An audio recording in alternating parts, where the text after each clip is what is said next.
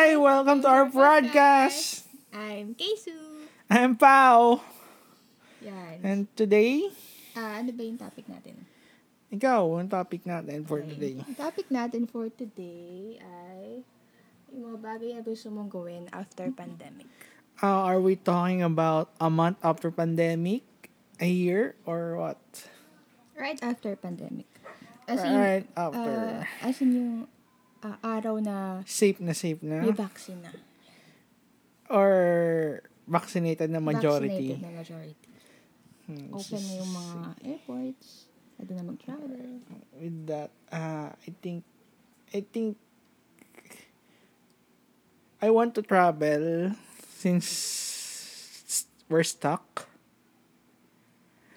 For months but uh to think most of the people yun din yung naiisip. So uh, palipasin ko muna a month. A month siguro. A month a month or two bago mag-travel. But definitely will travel because we need to refresh our minds ba? Parang na, na sabi nga nila nakakaburiyo na. Then uh, during this quarantine parang full of negativity yung mga uh, nangyari sa atin. So, uh, kamusta naman yung mental health? So, I think travel will help a lot with that. To recu- recuperate with the mental mental stress, emotional stress that was brought upon us by the pandemic. Hmm, I think travel is the priority then. With that, syempre, kailangan nating magta-travel na para ma-refresh yung utang natin. So, kailangan kasi natin ma-refresh. Then, uh, after that, yung natutunan natin ngayon is to prepare for things like this. Uh, I mean, um, I don't think that we pre- prepared enough for this, especially yung business natin, ganun. Uh, may lumabas yung uh, initially for the first year of our business. Maganda, maganda yung pasok, travel lang tayo ng travel. Saan saan tayo nakakarating, actually. Diba? We're free. But, yan, hanggang dumating yung pandemic and suddenly negative na tayo. Then, hindi natin napaghandaan yung gantong nga negative. Kasi, uh, but the good thing is, we won't realize these things if we're both employed Mhm. with a good paycheck Mhm.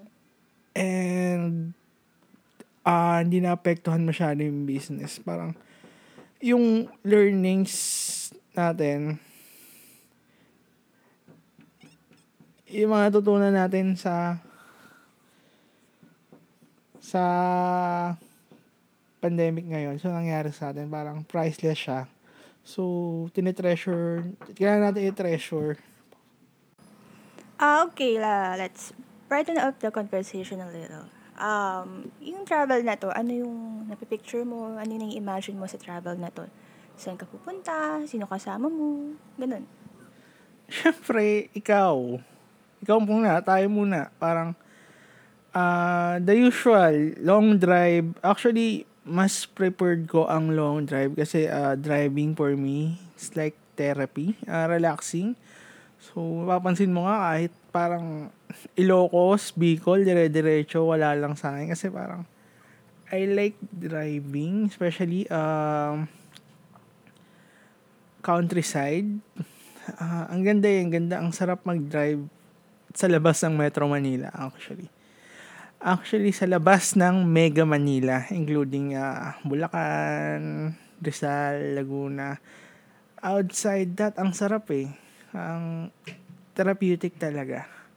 Then after that uh, pag naka-recover na rin tayo um, Siyempre kasama yung family outside the country siguro. Then yung our, yung goal na natin is Taiwan. Parang yung Taiwan kasi parang East Asian siya pero laid back and hindi ganun ka-expensive. Relaxing, relaxing. Uh, unlike, uh, unlike, unlike Southeast Asian countries, parang, maganda siya, pero iba yung pinapresent ng East Asian countries. Yung culture, yung, yung flow, parang, East Asians, typically, for leisure, parang, uh, pwede siyang, uh, i-take ng slow, parang chill lang talaga. Unlike sa Southeast Asia, uh, pwede naman, pero kasi parang masyadong mabilis yung yung time sa Southeast Asia, ang bilis ng mga tao. Ewan ko, magulo na masaya. Sa East Asia, parang um, there's some kind of uh, what do you call that? Parang parang tahimik lang. Pwedeng tahimik lang, ganun. Southeast Asia, ah, sobrang friendly ng mga tao. Parang, madadala ka doon. Kailangan, uh, parang, maano ka mag-converse sa mga tao, makapag-interact. East Asia, parang, kanya-kanya kayo. So, may level of uh, solitude, ganun kung tayo lang, dapat Japan. Kasi sabihin Taiwan na. Hindi, pag kasama yung family, mas feasible kasi yung Taiwan. Sabi mo tayong dalawa muna. O, oh, tayong dalawa pwede yun. Yun. Tsaka tuloy natin yung ano, yung Japan natin na dapat. Tingin ko dapat tuloy natin yung Olympics kasi target ko talaga mapanood ng Olympics. Na dapat nga mangyayari. Uy, kundi nagka-pandemic, nakabook na lahat. Nakabook na 12 days, 15 days.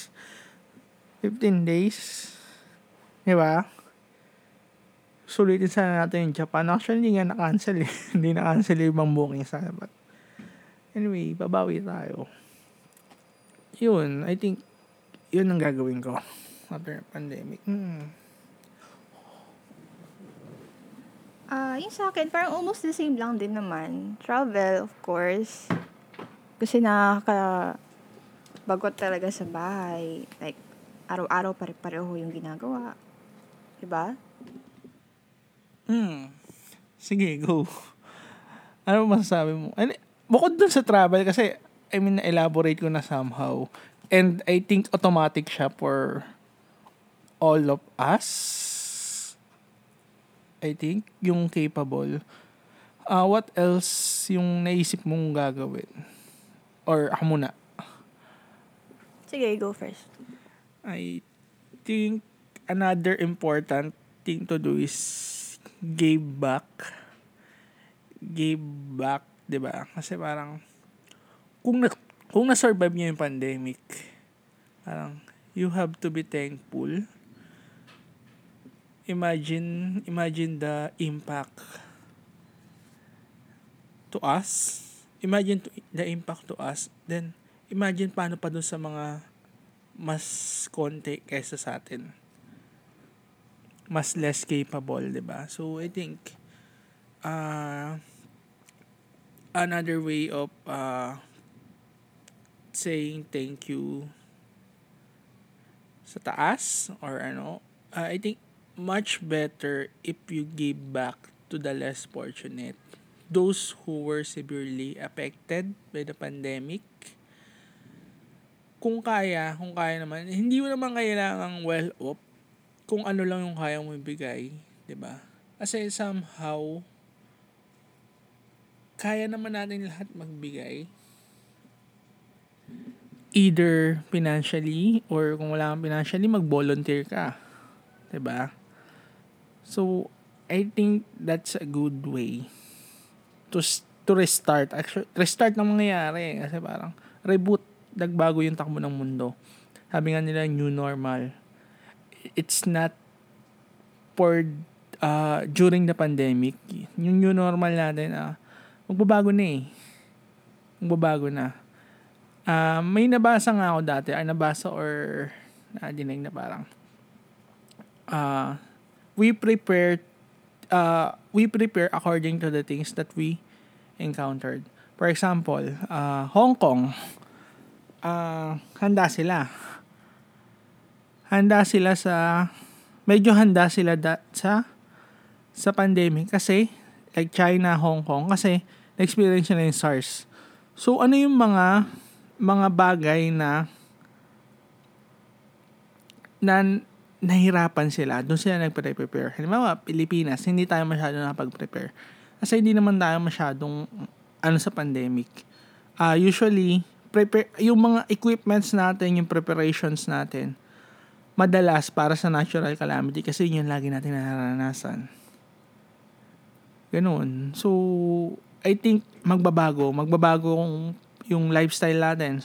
Like yung um, digital age uh, matagal lang pinupursi yun pero parang uh, na-expedite siya during pandemic, the online bank transfer. Parang dati pa meron pero uh, na-maximize siya ngayon. Online shopping. Uh, basically, online na yung mangyayari lahat. Uh, mangyayari siya pero parang napabilis nga lang dahil sa pandemic. Yun yung naging advantage din ng mga uh, young professionals like us na parang madali tayong nakapag-adjust. Kung di pa man natin ginagamit yon yung iba kasi hindi pa siguro, uh, madalang lang gamitin. Pero ngayon, during pandemic, napadalas yung paggamit eh. So, I think, uh, reboot nga para sa lahat. So, kailangan natin simulan yung after pandemic, reboot, restart. Kailangan natin simulan ng maganda. Kung kaya natin, simulan natin ng maganda uh, give back, um, take a rest, uh, like vacation nga, kasi kung rest yung nasa loob ng bahay, iba eh, stress, iba yung stress ng nasa bahay ka lang. Then, prepare. Kailangan natin mag-prepare for another kung darating man ulit to, kailangan somehow mas prepared na tayo. Kailangan natuto na tayo ng konti. Hindi, that natuto na tayo hindi pwedeng maulit na parang ito ulit tapos hindi tayo prepared. So, yun. Uh, do you also feel like, um, ewan ko, parang nung first, first months ng lockdown or ng pandemic, parang sobrang, sobrang brave ko na parang, okay, after this pandemic, uh, I'll resign, I'll change my career, I'll do what I want, I'll skydive, I'll, I'll go there, go there, I'll go alone. Like, parang, parang ganun, parang, parang gusto kong gawin lahat after pandemic on the first months of the lockdown. But din ngayon, yung parang normal na lang yung lockdown. Parang six months na tayo, right? March, April, May, June, July, August, September. Almost six months, seven months parang normal na lang yung lockdown. Normal na lang na lagi ka nasa bahay. Tapos parang yung, yung, yung fire ko nun, nung first months or like nung March or April, parang, parang nawala na. Kasi parang normal na lang ngayon. They also feel like that. Hmm. I think ganito kasi nangyari. Sa atin na, for us, for the first few months of the pandemic, parang we're not really affected. Kasi uh, yung business natin going well, as in, parang pumapasok pa rin yung pera. Then, nasa bahay ka lang, parang, parang, ang, ang napipigil lang sa'yo is, hindi ka makalabas. So, parang, yung energy mo, yung capability mo mag-travel, nandun pa rin. Then, hindi mo pa napipil. Pero ngayon kasi, ramdam na ramdam na, and nagbago na yung flow ng mundo hindi na siya babalik sa dati. Pero may new normal nga. Pero ngayon, na, naapektuhan na tayo. All of that, parang negative na tayo. Parang, and, wala pa tayong, wala pa tayong na, wala pa tayong, um, learnings. yung initial man, kasi parang chill lang, chill.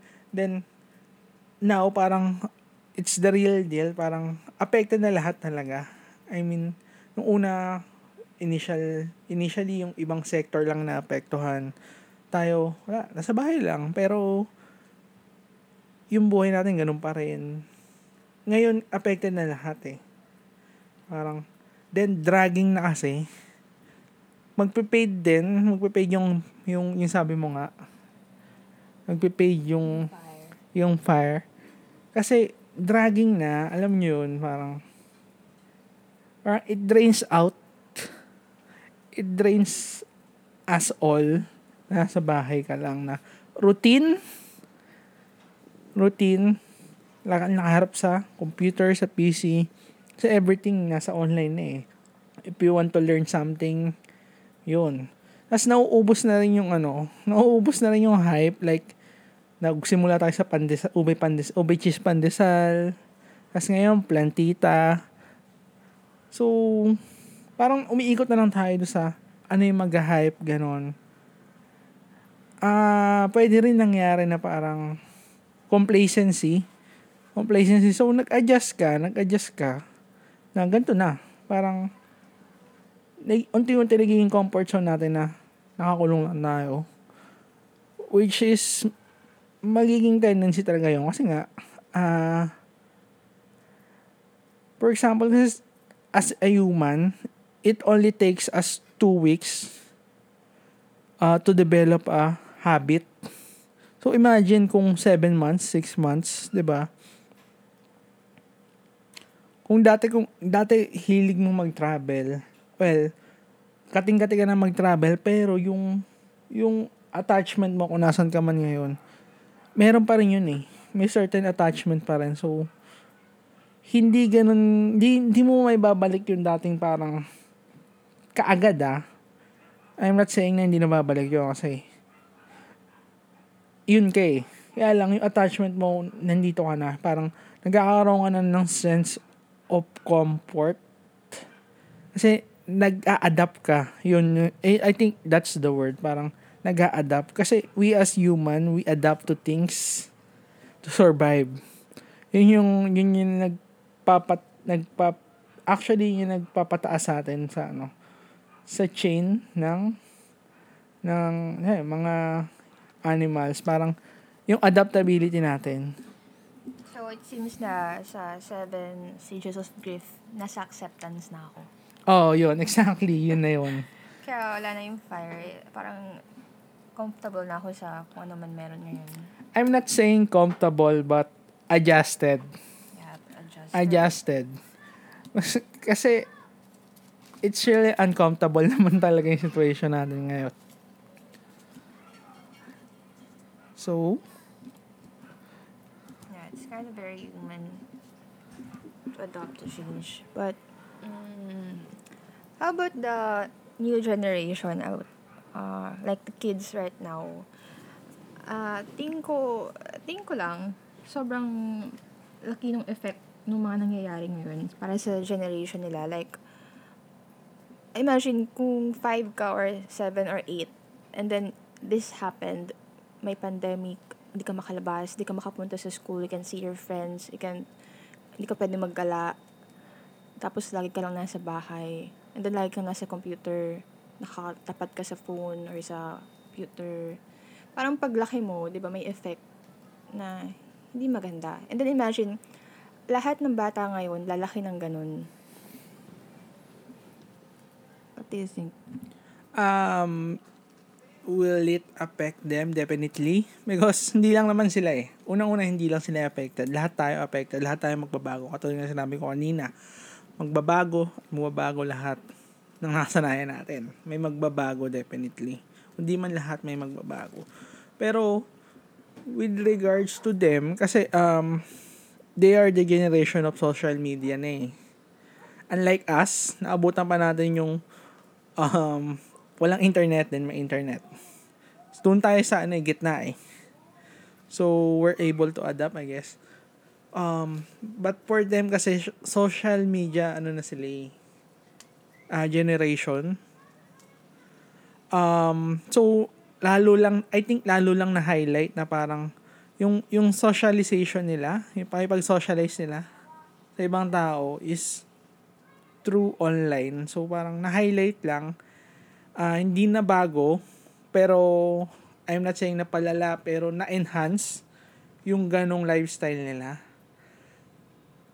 Which is unlike sa generation natin, tayo parang um, nandun pa rin sa atin yung parang physical, ano, physical presence ng mga tao. Mahalaga sa atin yon Parang, kaya nga mahilig tayo mag-travel as a group with our friends, di ba? Which is, hindi pa natin nakikita kung meron silang ganun. Kasi ang nangyayari, uh, nangyayari sa next generation kung nagta-travel man sila alone or basically konti lang sila, then anong nangyayari, uh, kumukuha lang sila ng pang-post sa social media. I'm not saying all, pero yung iba ganun. Parang umiikot yung, yung buhay nila sa social media. Kaya, parang ngayong pandemic, na-enhance lang yun. Ganun lang din. So, kung paano maapektuhan yung buhay nila, I think pwede rin for the better. Kasi parang aware sila.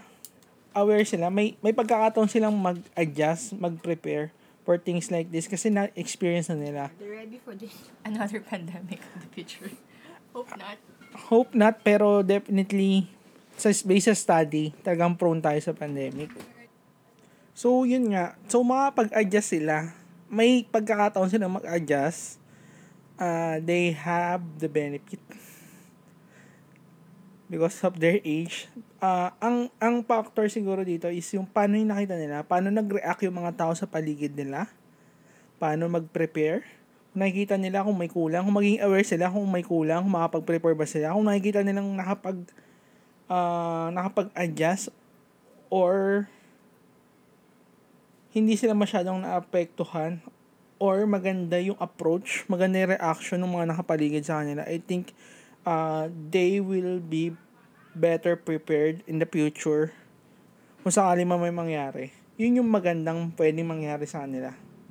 Do you think it will also affect the, alam mo yung study na parang, okay, okay, may pandemic ngayon, tapos alam alam na ng mga tao kung paano nila, paano mag-deal with this, kung paano dapat gawin, kung ano dapat uh, i-prepare, then after a few years, about 10, 20, or 30, yung mga tao on that time, parang limot na nila. Hindi na nila alam ulit kung paano mag-adjust, kung paano mag-deal with pandemic.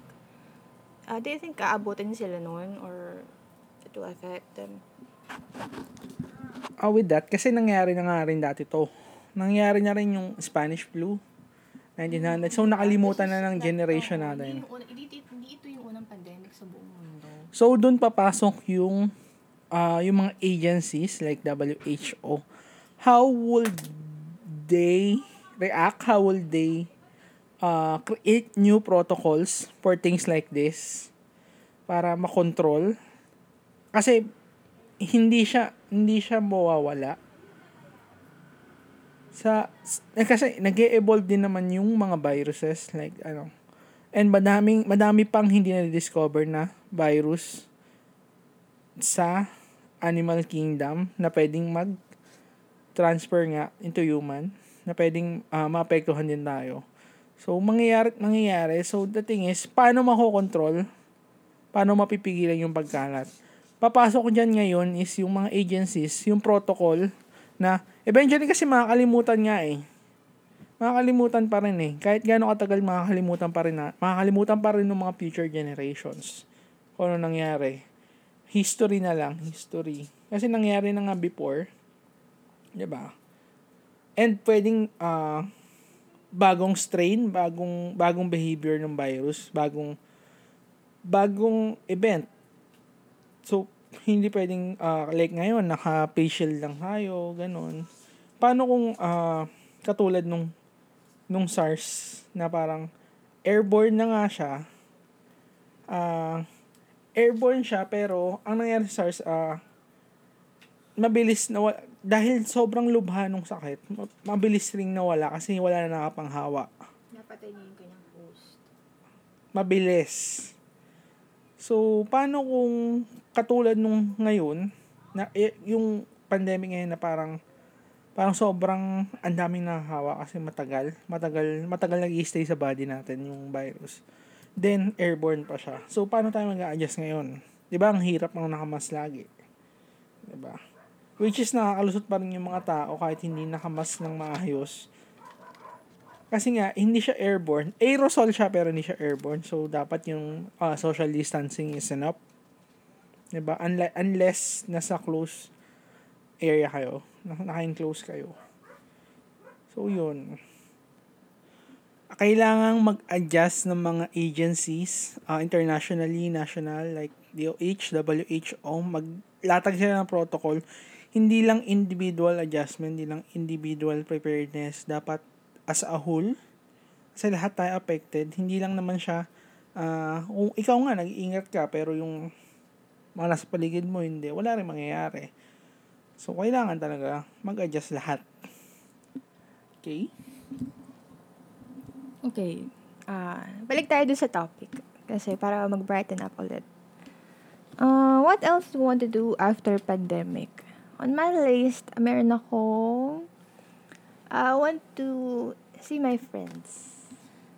Okay. Uh, it's been like years or a year na hindi ko pa na nakikita ulit yung friends ko. Uh, gusto ko umuwi Santa Rosa tapos meet ko yung friends ko. Ano lang, chika-chika, catch up, uh, what's new with them, how they've been, kung safe ba sila, etc. Ikaw, um, kailan mo ba huling nakita yung friends mo? Nung, actually, December, pero nakausap ko naman sila lagi, kaya wala namang pinag-iba and uh, since lahat nga kami professionals na, madalang din naman kami magkita, so normal na to sa amin, na online-online lang, minsan-minsan lang. Huli namin pagkikita yung nag-outreach tayo, namigay tayo ng ano nung December. Yun, tapos iba nung nagbaler.